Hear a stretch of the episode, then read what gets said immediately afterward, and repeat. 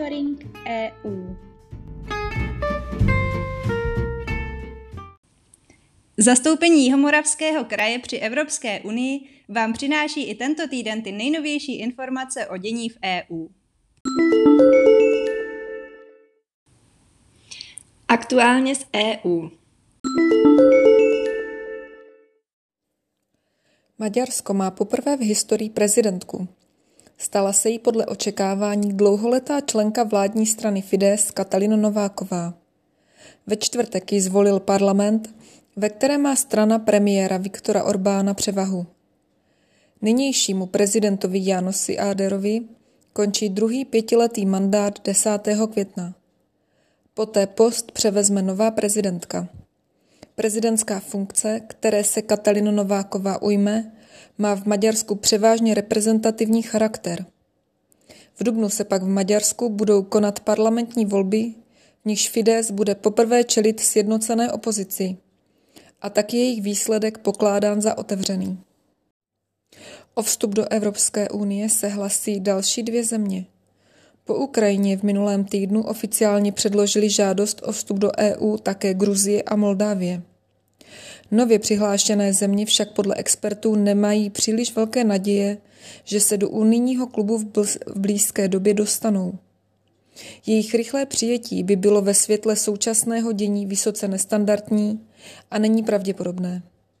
Překážkou pro všechny tři zmíněné země je mimo jiné to, že na jejich území probíhá konflikt. Stejně jako na Ukrajině, tak také na území Gruzie a Moldávie fungují separatistické oblasti, které podporuje Rusko. A právě nevyřešené vztahy se sousedy budou pro vstup velmi problematické. Státy Evropské unie se shodly na uvalení dalších sankcí kvůli ruské agresi na Ukrajině. Na sankčním seznamu se nově objeví jména sto šedesát ruských politiků a oligarchů. Unijní opatření se tak po několika předchozích vlnách sankcí budou vztahovat na osm set šedesát dva ruských činitelů a padesát tři subjektů. Unie také rozšíří vyloučení z mezinárodního platebního systému SWIFT i na běloruské banky. Podle jednoho z unijních činitelů budou prezidenti a premiéři členských zemí jednat i o dalších krocích, které mají Rusku zkomplikovat financování války. E U se rovněž shodla na zákazu exportu námořních navigačních a komunikačních systémů do Ruska. Rusko poprvé od napadení Ukrajiny otevřeně pohrozilo přerušením dodávek plynu, který do Německa proudí plynovodem Nord Stream jedna, pokud Západ zakáže dovoz ruské ropy. V pondělí večer před takovým krokem v ruské státní televizi varoval vicepremiér Aleksandr Novak. Řekl, že z takové situace by nikdo neměl prospěch. Ukrajinský prezident Volodymyr Zelenský naopak požaduje ostřejší sankce proti Rusku. Nutný je podle něj bojkot ruského vývozu, a to včetně ropy a plynu. S takto rázným postupem ale nesouhlasí Německo, protože podle kancléře Olafa Scholze nemá Evropa náhradní řešení. Přestože projekt paralelního a nedávno dokončeného plynovodu Nord Stream dva německá vláda zastavila, Nord Stream jedna je už více než deset let důležitým zdrojem plynu pro Německo. Dle Scholze Evropská unie sice hledá alternativy, ale překonání energetické závislosti na Rusku nebude rychlé. Ruská invaze na Ukrajinu podnítila významné změny v připravované vojenské strategii Evropské unie, takzvaném strategickém kompasu. Návrh zbrusu nového strategického dokumentu Evropské unie dostali ministři zahraničí členských zemí na stůl loni v listopadu, dlouho předtím, než Rusko napadlo Ukrajinu. Konečný návrh by měli lídři Evropské unie přijmout v březnu během francouzského předsednictví v Radě E U. Původní návrh se setkal s kritikou, že zmínka o hrozbě z Moskvy nezahrnovala konkrétní specifika, jako jsou vojenské hrozby, zneužití dodávek energií a hybridní útoky. V důsledku toho a kvůli eskalaci situaci na Ukrajině Evropská unie v plánech nově zakotvila silnější podporu pro své východní partnery, a to i v bezpečnosti a obraně. Nový návrh stělesňuje posun v rétorice a strategii, který Evropská unie dává najevo hned od prvního dne ruské invaze na Ukrajinu dvacátého čtvrtého února, a zdůrazňuje, že blok je jednotnější než kdy dřív. Evropská unie plánuje ve vesmíru vybudovat bezpečnou satelitní infrastrukturu, která zajistí vysokorychlostní připojení po celém území Evropy, Afriky a Arktidy. Připojit se k internetové síti by tak člověk mohl odkukolit, včetně dosud mrtvých zón v řídce obydlených oblastech. Brusel si od toho slibuje nejen pokrytí celé Evropy internetem, ale také bezpečnější komunikaci. Satelity by měly najít široké uplatnění také u vlád členských států, například při zabezpečené diplomatické a zpravodajské komunikaci. Podle Bruselu je zásadní přidanou hodnotou celého plánu právě důraz na bezpečnost a ochrana dat před kybernetickými útoky. Brusel se svými plány na satelitní připojení však není sám. Má přímé konkurenty ze soukromého sektoru, jako je například Muskův projekt Starlink. Ten již vyslal na oběžnou dráhu zhruba dva tisíce družic. Evropská unie chce pro svůj plán využít družic méně, ale za to efektivněji a s využitím kombinace nízké i střední oběžné dráhy. Zprávy z evropských institucí.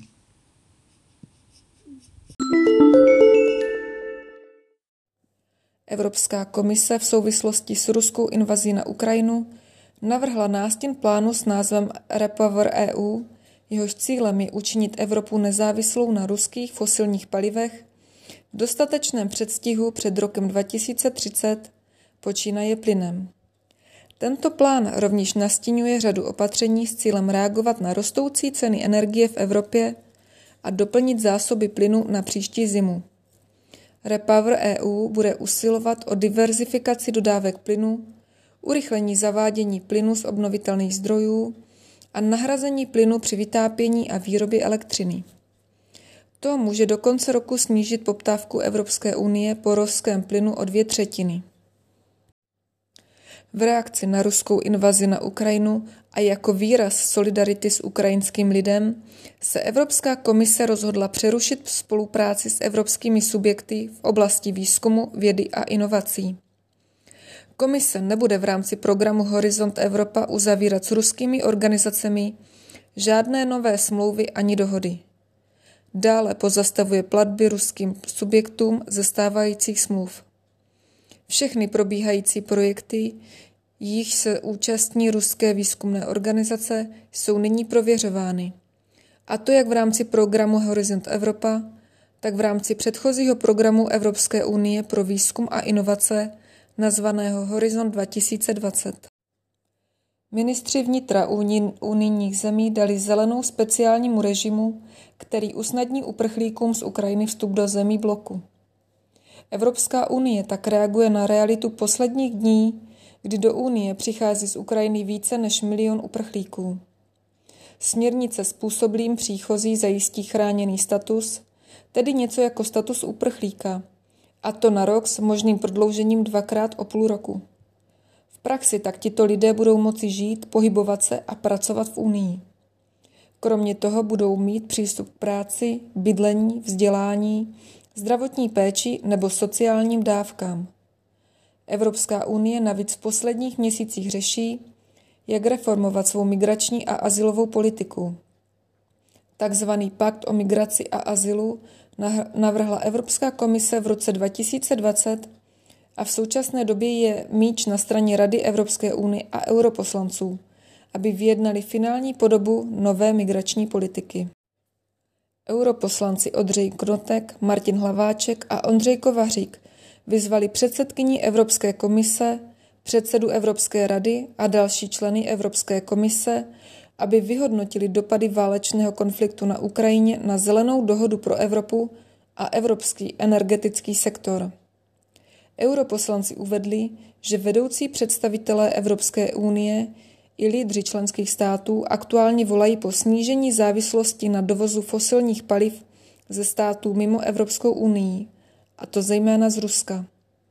To je však podle nich v rozporu s energetickými plány některých států, včetně Česka. Plány na splnění klimatických cílů jsou dnes postaveny na přechodu z uhlí na zemní plyn a následně plyn nízkoemisní.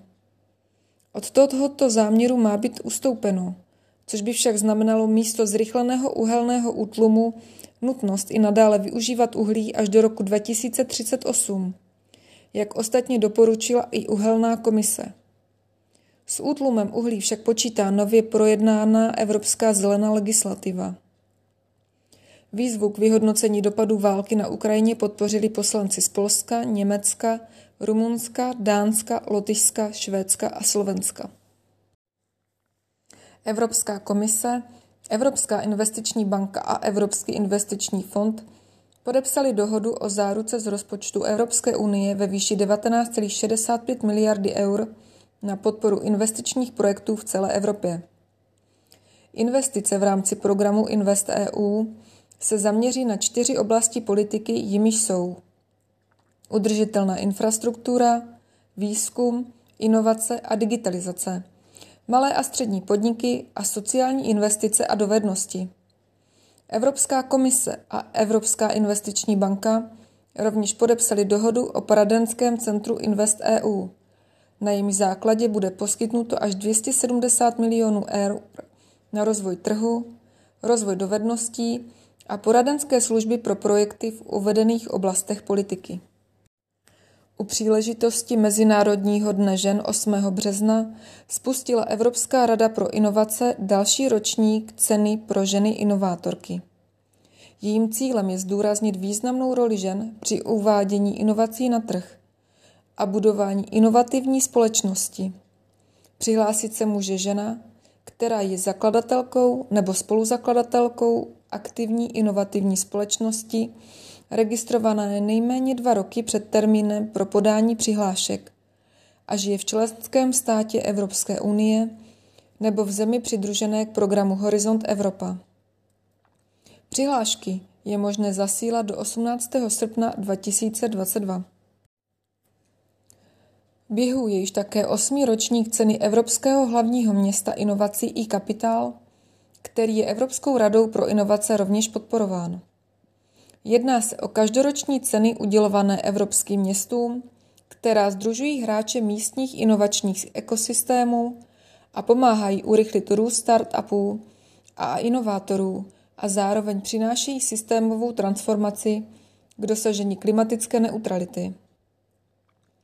Celkem bude uděleno šest cen ve dvou soutěžních kategoriích European Capital of Innovation a Rising Innovative City. Termín pro podání přihlášek je třicátého června dva tisíce dvacet dva. Zprávy z činnosti zastoupení. Má-li být digitální konektivita základem, jak nám ostatně ukázala pandemická krize, pak je zásadně rychlá, spolehlivá a robustní digitální infrastruktura. Konektivita navíc stojí v popředí nedávno zveřejněné digitální agendy Evropské komise s cílem určit nejlepší způsob, jak všem evropským občanům zajistit přístup ke spolehlivému a bezproblémovému připojení. Digital Europe připravil dokument o konektivitě. Naše zastoupení se tento týden zúčastnilo konference, kde byl právě tento dokument představen a byly prodiskutovány jeho závěry a vyplývající doporučení. V úterý osmého března se uskutečnilo v pořadí již dvacátého druhého Science Café. Hostem tohoto setkání byla Lenka Zichová, astrofyzička, která pracuje jako vědkyně kosmického počasí v Královském belgickém institutu pro vesmírnou aeronomii. Tématem bylo počasí ve vesmíru, které ovlivňuje náš každodenní život. Celým večerem provedla Vera Pinto Gomez, která působí v Evropské komisi na generálním ředitelství pro obranný průmysl a vesmír a která pracuje na evropském vesmírném programu Galileo. Akce přitáhla velkou pozornost. Na místě či online sledovalo diskuzi více než šedesát diváků. Ti, kteří byli přímo na místě, pak měli po hlavním programu možnost dále diskutovat a také ochutnat skvělá jihomoravská vína. Akce se uskutečnila ve spolupráci zastoupení Jihomoravského kraje v Bruselu, Českého centra v Bruselu a České styčné kanceláře pro vzdělávání a výzkum v Bruselu Čelo. Záznam diskuze i celou fotogalerii najdete na našich webových stránkách. Celý monitoring E U si také můžete přečíst na našich webových stránkách w w w tečka k j m k tečka e u v sekci Aktuality.